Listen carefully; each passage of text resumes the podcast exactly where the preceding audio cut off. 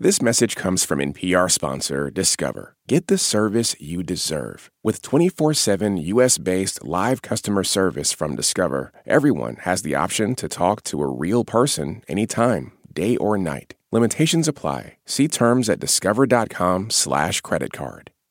This is Fresh Air. I'm Terry Gross. Joining me at the piano is a terrific musician and composer, Jason Moran. The first time I interviewed him in 2005, when Moran was 30, I quoted our jazz critic Kevin Whitehead, who called him one of those rare up and comers who makes you optimistic for the future of jazz. Well, Moran is no longer an up and comer, and he certainly fulfilled his promise. He's making exciting recordings that draw on the early years of jazz as well as the avant garde. He's the Kennedy Center Artistic Director for Jazz, and he curated the permanent exhibition in the new Louis Armstrong Center in Queens, New York, which is across the street from Armstrong's preserved home. He also teaches at the New England Conservatory of Music. Moran composes music and has also put his own spin on the works of early jazz pianists and composers, including Fats Waller and James P. Johnson. His new album is a tribute to James Reese Europe, an important but little remembered figure in jazz history. In the early 1900s, Europe led his own band and founded the Clef Club, which functioned like a union for black musicians. He was the music director for the then famous dance duo Vernon and Irene Castle. In World War I, Europe joined the army and fought with the 369th Regiment of the Infantry, known as the Harlem Hellfighters. He also led a regiment band that combined military music and syncopation, creating a new sound.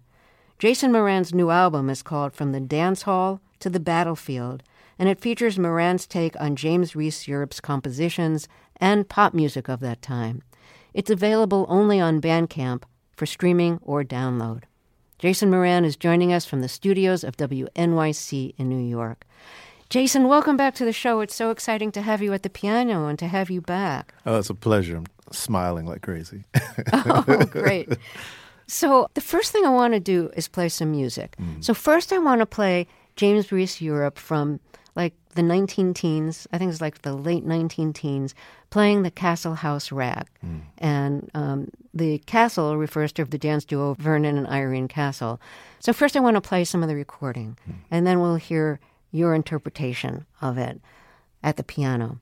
So tell us what you'd like us to listen for in this recording. And I should say, I really love James Reese Europe's music. You know, in this recording, there's something so raw about the percussion. it's like a, they're not necessarily playing drums or cymbals. It's like some other kind of contraption from the early 1900s. And then there's this phrasing, you know, knowing that James Reese Europe becomes one of the pivotal forces of dance music, there's something driving about it that the way I hear it now is I hear it related to house music or techno music. There's something about the repetition of that first phrase, and uh, it's just a driving beat. And, uh, and it seems like, you know, it's a galloping song that's about to go out of control, but it's so contained too in its energy. All right, let's hear it. I want to say to our listeners, it's a very old recording. It's a really early recording, so it's not going to sound like what you're used to. But you know, try to get past that and just really listen to the music and not to the recording quality.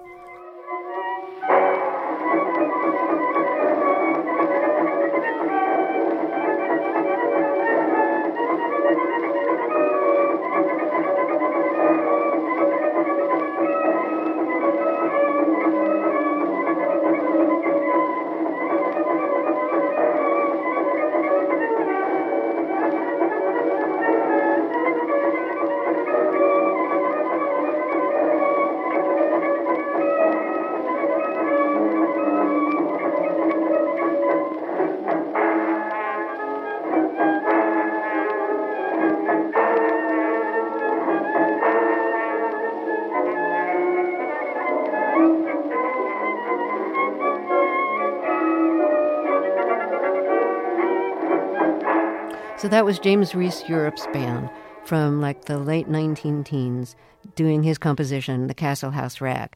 And Jason Moran's new album is devoted to the music of James Reese Europe. So, Jason, let's hear your interpretation of it. But first, introduce it for us. Tell us what you wanted to do with it. Well, you know, like I said before, repetition is so important. I think just for, you know, for all civilizations, we need phrases to repeat. And James has this simple phrase in the right hand. It's just a rhythm, really. But I wanted to kind of plant it with a little bit of, um, you know, you know, house music, bass notes. And then by the end, it becomes an anthem more about a, a kind of solitude, too. So I try to move it through a bunch of different moods over the next two minutes. So this is my version of Castle House rag. That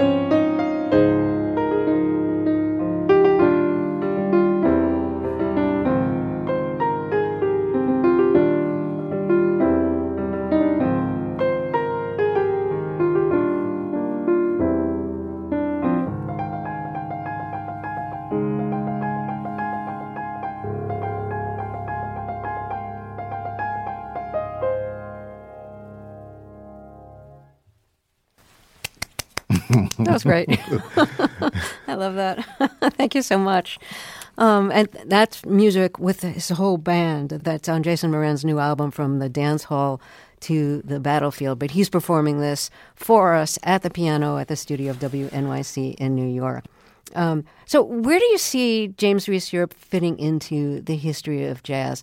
Because, mm. um, you know, one of the things I love about his music is that the drumming often has like a military sound to it, mm. like the drum rolls right. and you know, kind of marching beat.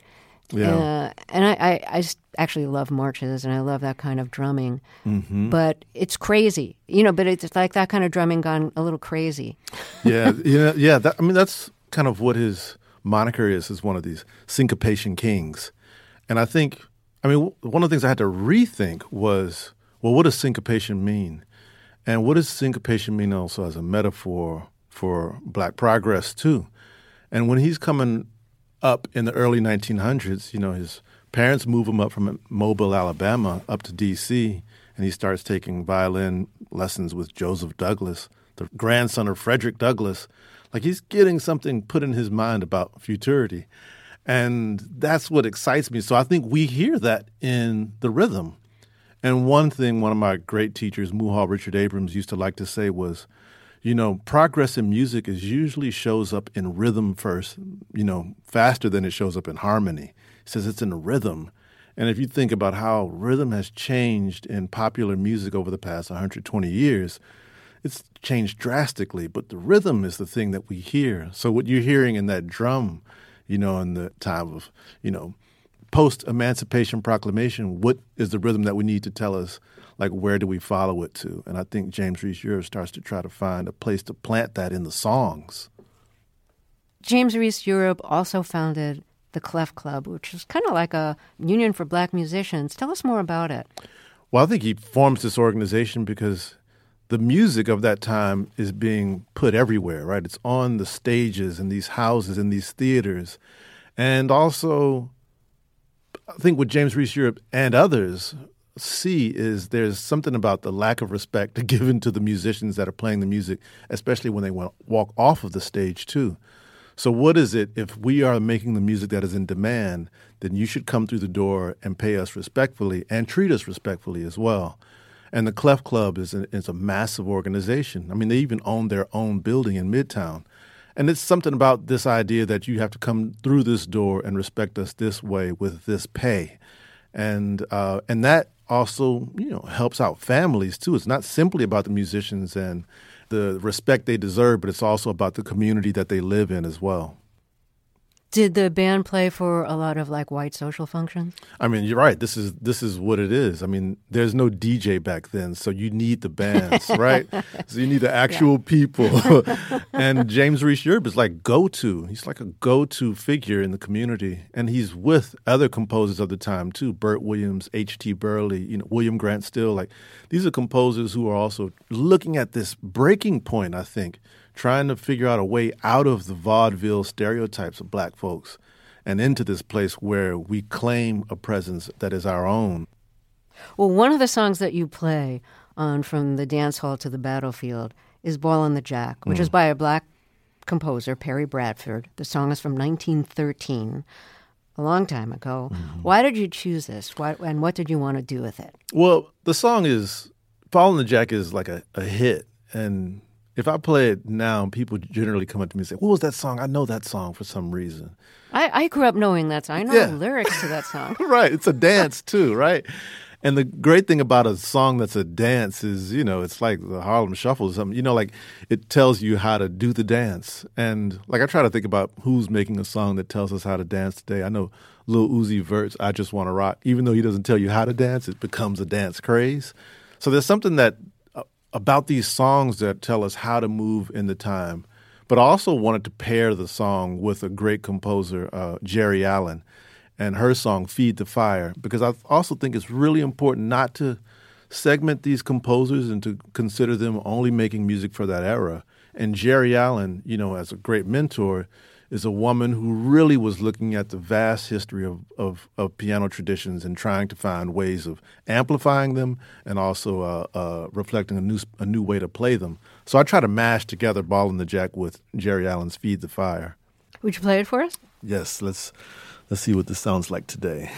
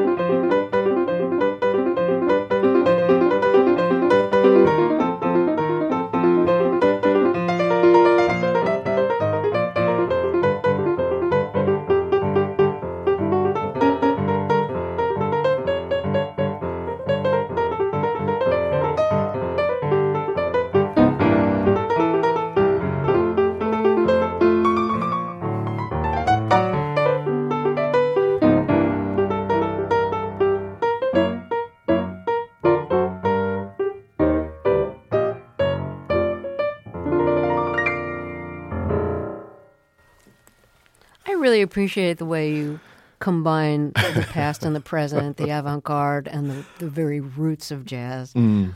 How did you start doing that? I mean, you know, I grew up in the 80s and cut, splice, sample, trigger, you know, drop. is very much a part of living in that time and listening to hip hop music. Um, and so knowing that there's, you know, what they call now the blends today, like finding two songs that can live together is an important part of kind of making a set of music. So I'm always looking past the song to see what its cousin is. So um, I want you to play another song here. It could even be just a short excerpt of it. There's something called Russian Rag, mm. which James Reese Europe recorded, mm. and you play it on your new album. And I should mention for anyone who's looking for the album, it's only available on Bandcamp, and we'll talk later about why that's true. Your runs on this, your descending piano runs on this, are like, like so much fun. They're so fantastic. and on on James Reese Europe's recording of it, I think it's just like a, a clarinet. It's it's hard to tell because it's so it's such an early recording you mm-hmm. can't really hear things that clearly but your your piano runs are so much more dramatic than on the uh, recording but anyway anyways what do you love about this this piece well i mean i think you said it it's drama i mean this when this band i think this is the first song i heard that made me fall in love with the band was hearing them play russian rag there's just something so kind of abrasive about how they play it. And just, it, it, shows up in the opening phrase, wah, wah, wah. And you just feel the breath of these musicians uh, kind of assaulting the microphone or the, the cone, wherever it is in the room. Um, and there was something about that intensity of attack that uh, I try to find a way to do that at the piano. Would you do it for us? Yes. I'll play a little bit. Let's see.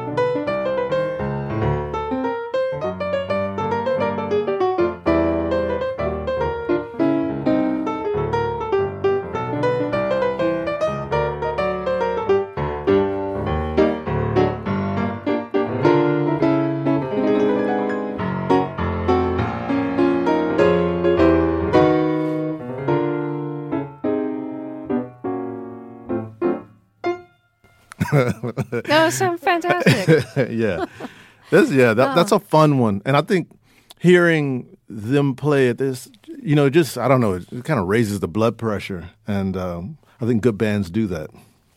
How do you practice that? Those runs are so fast and yet so precisely executed. Mm. Um, I, I was going to say I can't play that for my teacher because they'll say that's not precise or well executed. Oh, really? Oh, come on.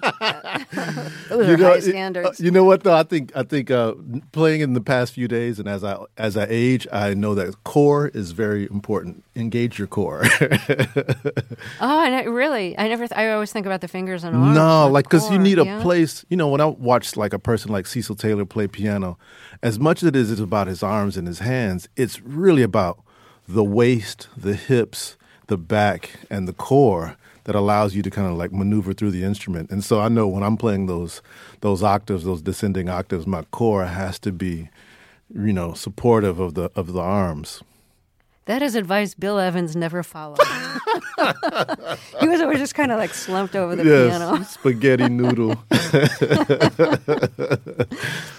Well, we need to take another break here, so let's get to that, and then we'll hear some more of your music.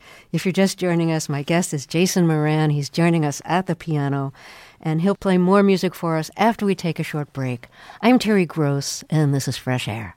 Support for NPR and the following message come from PBS. PBS invites you on a trip to the future. A Brief History of the Future is a groundbreaking series filled with hope and possibility about where people are today and what could come next. From tech to tradition, from climate to culture, from science to spirituality. Join futurist Ari Wallach on a journey around the world as he meets the brilliant minds and brave pioneers remaking people's futures for generations to come. A Brief History of the Future. Stream now on PBS and the PBS app.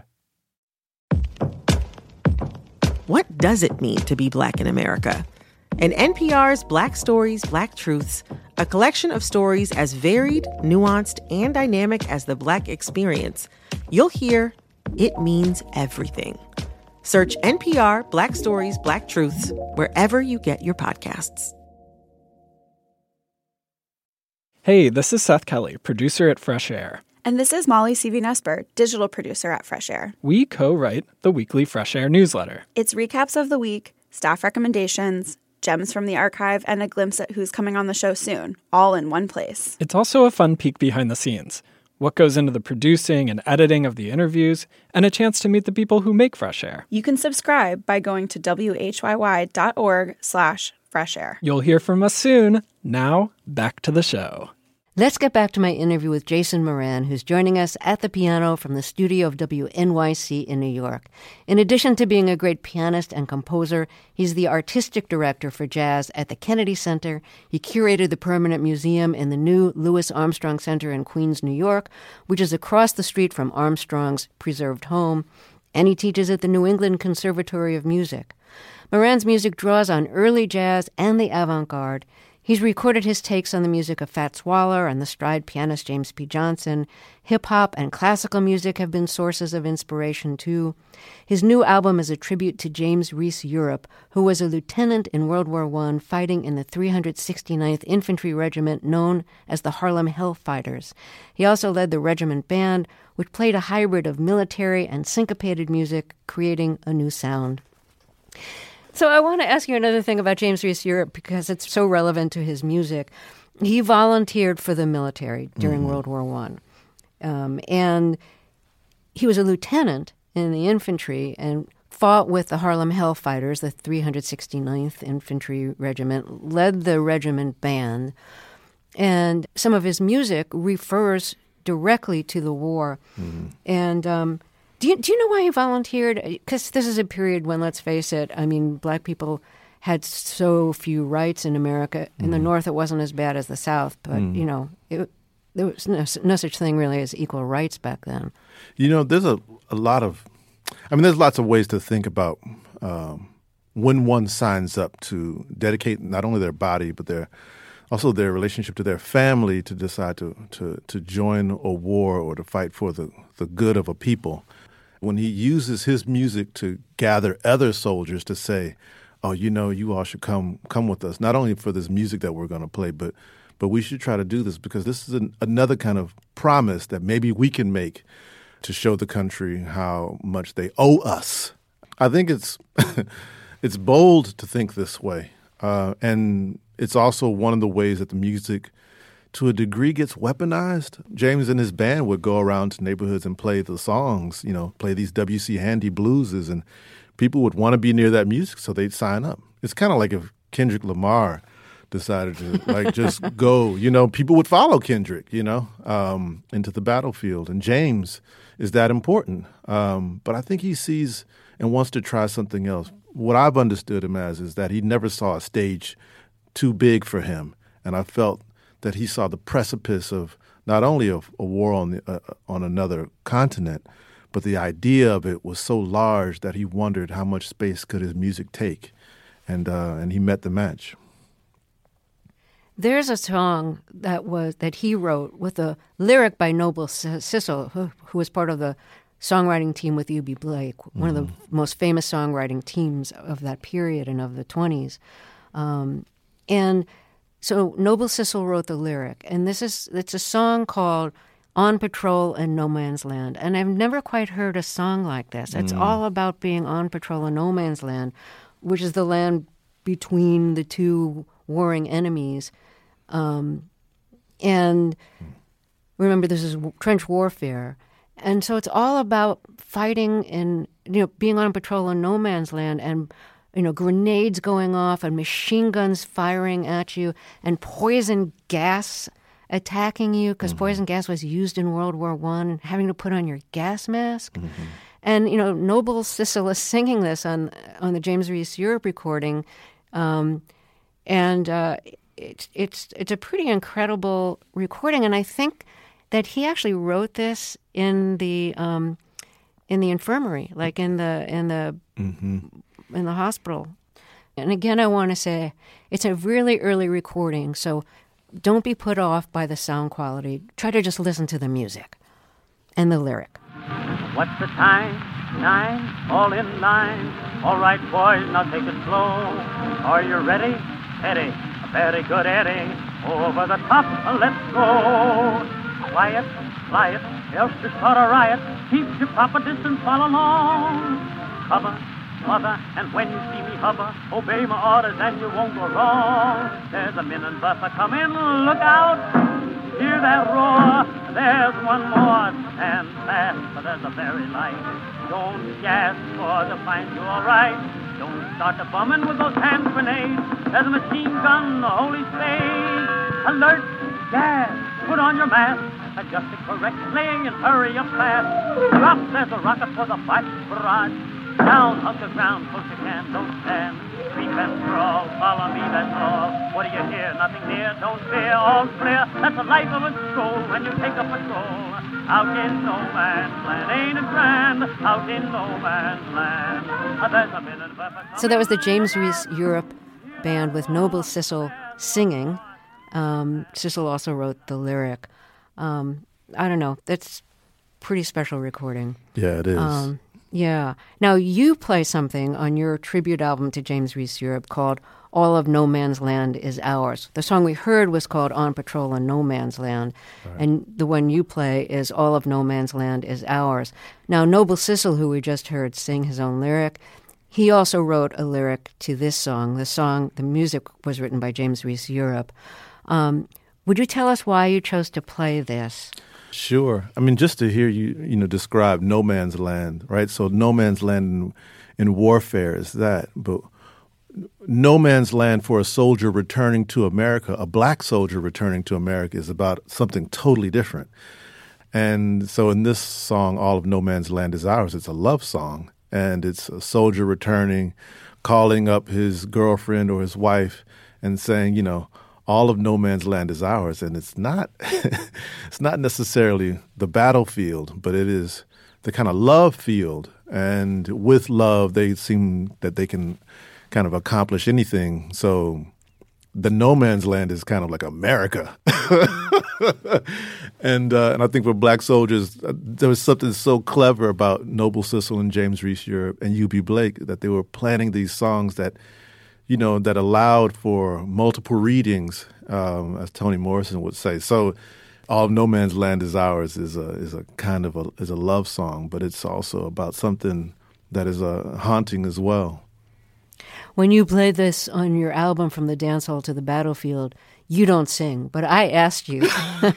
I asked you if you would sing the Noble Sissle lyric because it, it's such an interesting song. It is, and um, and I've uh, had some coaching uh, from my wife, uh, Who's an opera singer? who's an opera singer. I heard her in composer. Porgy and Bess in Yes. Philadelphia. Yeah, Alicia Hall Moran. So she she's like Jason, just you know, you have to speak it and and pretend there's a harp underneath your arms. Thank you, Alicia.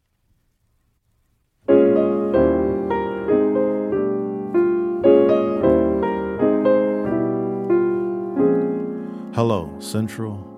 Hello, hurry. Give me 403. Hello, Mary. Hello, dear.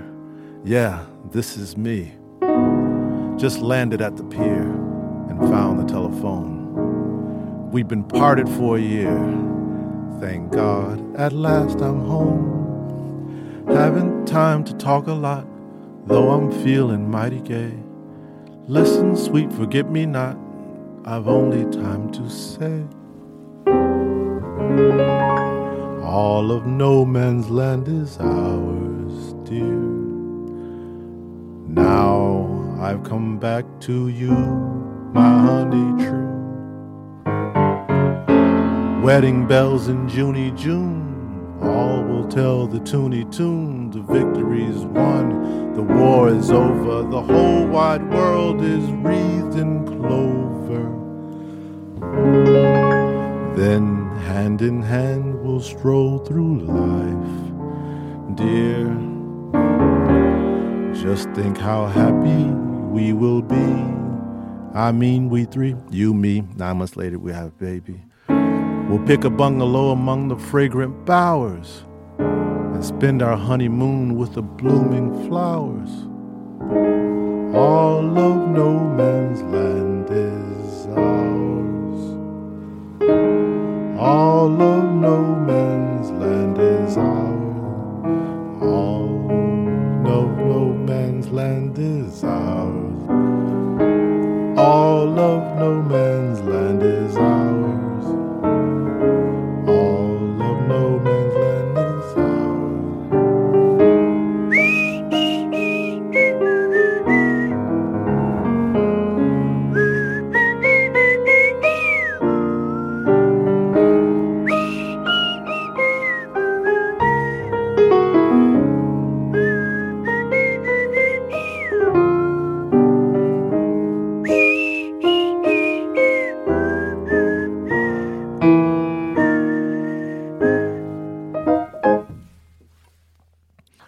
so proud of myself for asking you to do this.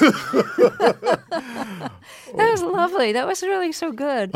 and uh, the fact that you whistled was a was a, a bonus. They, you know, I think I think James Reese Europe and all of them understand that the that when you present music on stage, it's not simply the sound; it's also the drama, the comedy, the tragedy, and all of those emotions kind of have to show up, and they all have signals and ways that they can show up. And you don't only have to use the piano. And there's something about what James Reese Europe wants to animate about the depth of life in these recordings that also, for me, charges me up. Well, let's take another break here. Joining us at the piano is Jason Moran. His new album is a tribute to James Reese Europe called From the Dance Hall to the Battlefield. We'll be right back. This is Fresh Air. Support for NPR and the following message come from NPR sponsor Allianz Travel Insurance. From quick weekend getaways to international vacations, an annual travel plan from Allianz Travel Insurance can protect your adventures for the next 365 days. And with benefits starting as close as 100 miles from home, you can have peace of mind wherever you go. Get a quote at AllianzTravelInsurance.com. Support for this podcast comes from the Neubauer Family Foundation, supporting WHYY's Fresh Air and its commitment to sharing ideas and encouraging meaningful conversation. What does it mean to be black in America? In NPR's Black Stories, Black Truths, a collection of stories as varied, nuanced, and dynamic as black experiences, you'll hear it means everything. Search NPR Black Stories, Black Truths wherever you get your podcasts. This is Fresh Air. Let's get back to my interview with composer and musician Jason Moran, who's joining us at the piano. His new album features his take on the music of James Reese Europe, an important figure in the very early history of jazz. It's called From the Dance Hall to the Battlefield. It's available only on Bandcamp for streaming or download. Jason Moran is the artistic director for jazz at the Kennedy Center, and he also teaches at the New England Conservatory of Music. So, um, let's talk about you. You started off with classical music when you were like, what, six years old or something. You started studying the piano through the Suzuki method, which was a, a method for teaching young children to play classical music. And you took classical lessons after that. And then you heard Thelonious Monk playing around midnight. Yes. And you've said in the past that that inspired you to play jazz. Can you play some of Round Midnight for us and Sure. talk us through what you heard in that that mm-hmm. changed the course of your life? I'll play the first opening phrase.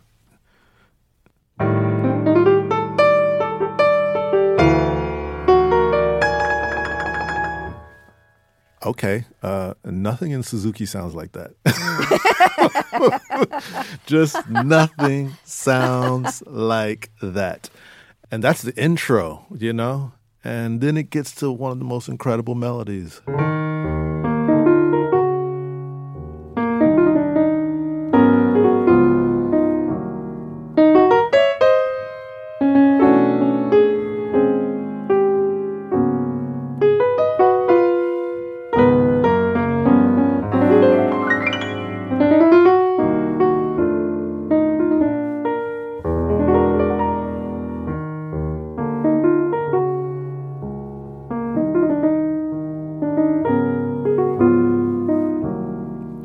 Goodness.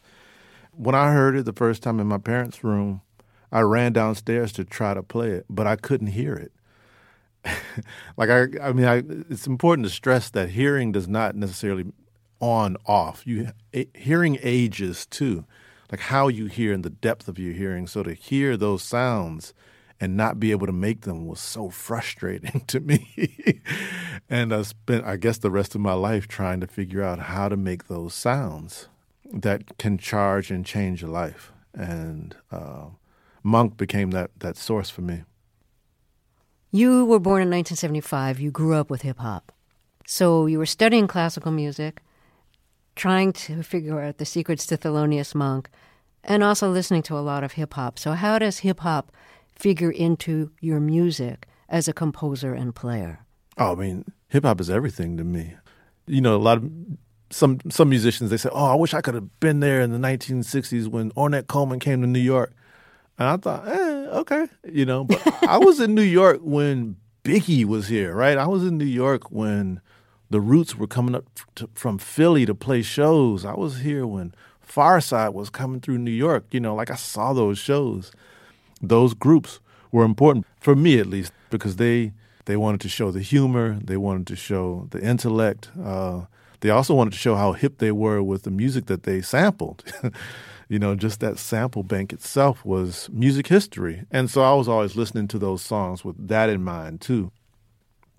Now, I've mentioned on the show today that your new album, your, your tribute to James Reese Europe from the dance hall to the battlefield, is available only on Bandcamp mm. for streaming or download. And the streaming is free, mm-hmm. and download you have to pay. Mm-hmm. You started your career on Blue Note Records. Mm-hmm. This was like nearly 20 years ago, right? Right. Or more than that. Yeah. Um, and, you know, Blue Note was a major label, and this was before streaming. So people actually, you want you want to hear music, you had to buy the record. Mm. That's no longer the world we live in.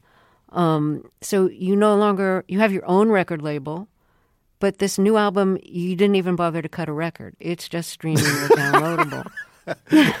yeah. And yeah. so so talk to me a little bit about where you think you are and we are mm. in terms of recorded music and and fair pay for musicians. Right. To hear their work. I'm I love as a listener mm-hmm. listening for free. Mm-hmm. However, however, it's at the stake. It's it, it's at the stake of the musicians. It is, and it you know, and artists spend dollars to make this. You pay for everybody to come record. You pay to be in the studio. You pay to have it recorded and mixed and mastered.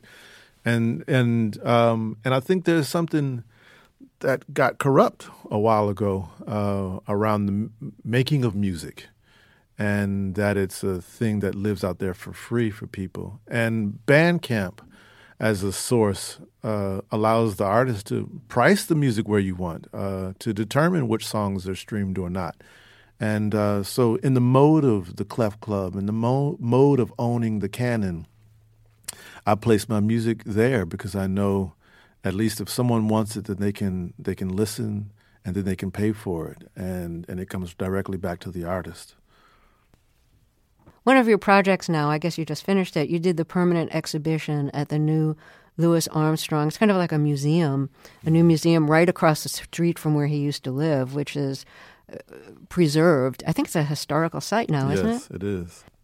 How did Armstrong influence your playing or composing? And also, how did Earl Hines, his early pianist, yeah. influence you? Of course. I mean, Armstrong is, is, is like quintessential to thinking about jazz phrasing, you know, or phrasing. And whether it's at his trumpet or it's in how he scats or how he delivers a lyric. And and so that, you know, it touches everything, especially in pop music too.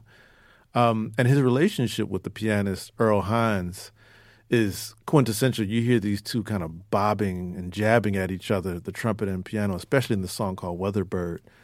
But to draw that long line, that historic line, Earl Hines is also the mentor to Jaki Byard, and I'm the student of Jaki Byard. So, in some very long, long line, I am in that shadow of what they created. Um, one song that I started playing recently, looking at the way uh, Armstrong sang the song "When It's Sleepy Time Down South," but add another kind of flair, and then sometimes that Hines might show up. So it's kind of like, let's see.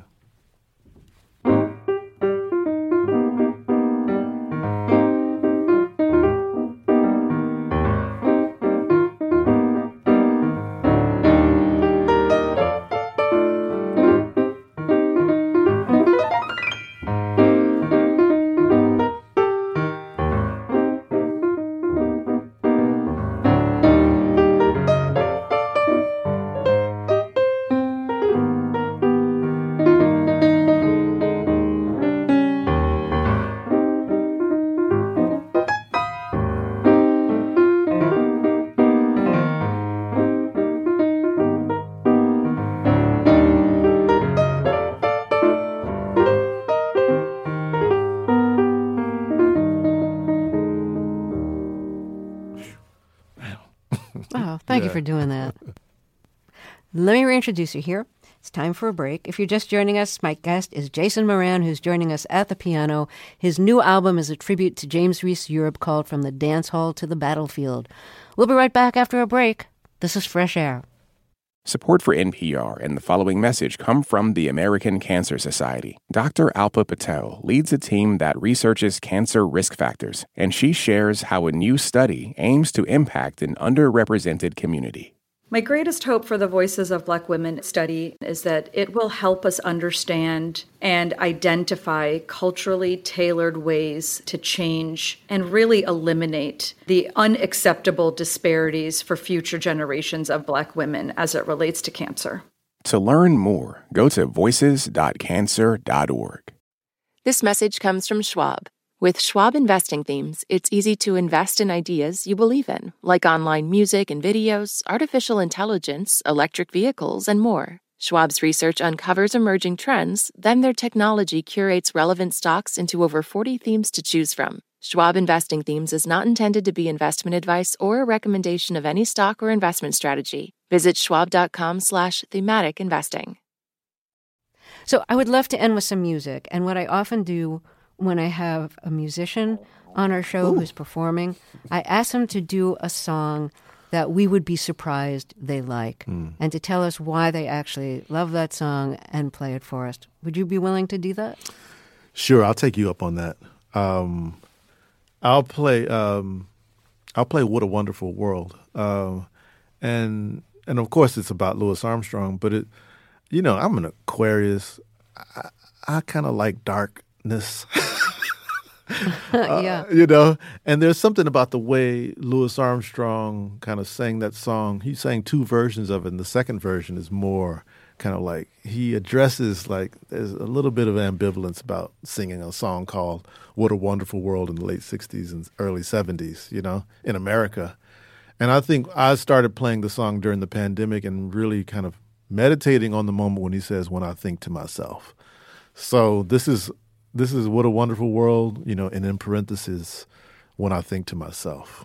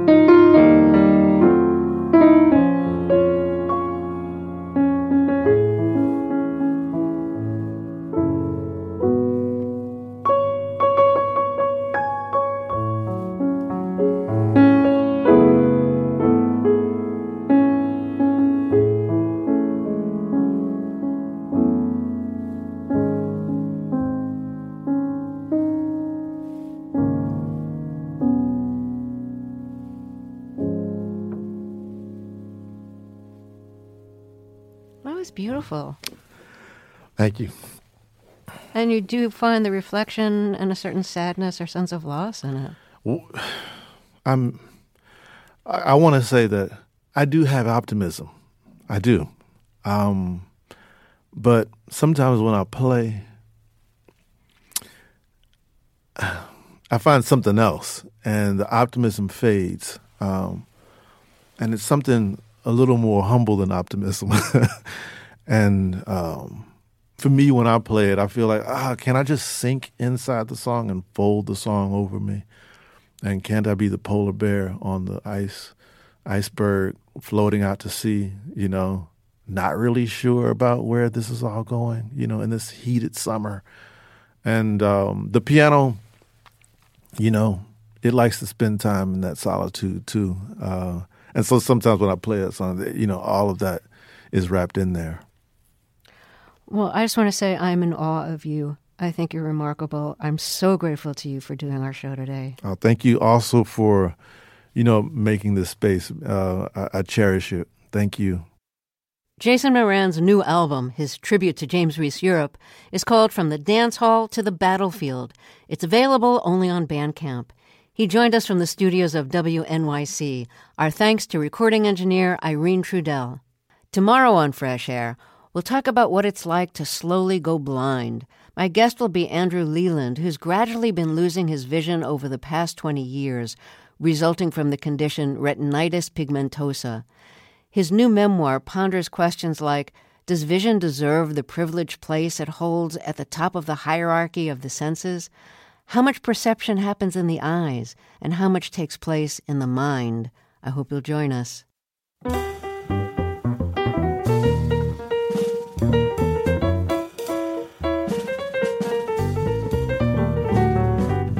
Fresh Air's executive producer is Danny Miller. Our technical director and engineer is Audrey Bentham. Our interviews and reviews are produced and edited by Amy Salit, Phyllis Myers, Sam Brigger, Lauren Krenzel, Heidi Saman, Anne-Marie Baldonado, Teresa Madden, Thea Challoner, Seth Kelly, and Susan Nyakundi. Our digital media producer is Molly Seavey Nesper. Roberta Shorrock directs the show. Our co-host is Tanya Mosley. I'm Terry Gross.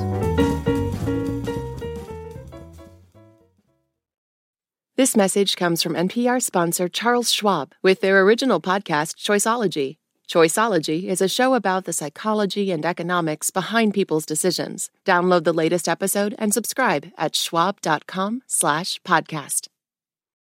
Support for NPR and the following message come from Rosetta Stone, the perfect app to achieve your language learning goals no matter how busy your schedule gets. It's designed to maximize study time with immersive 10 minute lessons and audio practice for your commute. Plus, tailor your learning plan for specific objectives like travel. Get Rosetta Stone's lifetime membership for 50% off and unlimited access to 25 language courses. Learn more at rosettastone.com/npr. This is my voice. It can tell you a lot about me, and I'm not changing it for anyone. In NPR's Black Stories, Black Truths, you'll find a collection of NPR episodes centered on Black experiences. Search NPR Black Stories, Black Truths wherever you get your podcasts.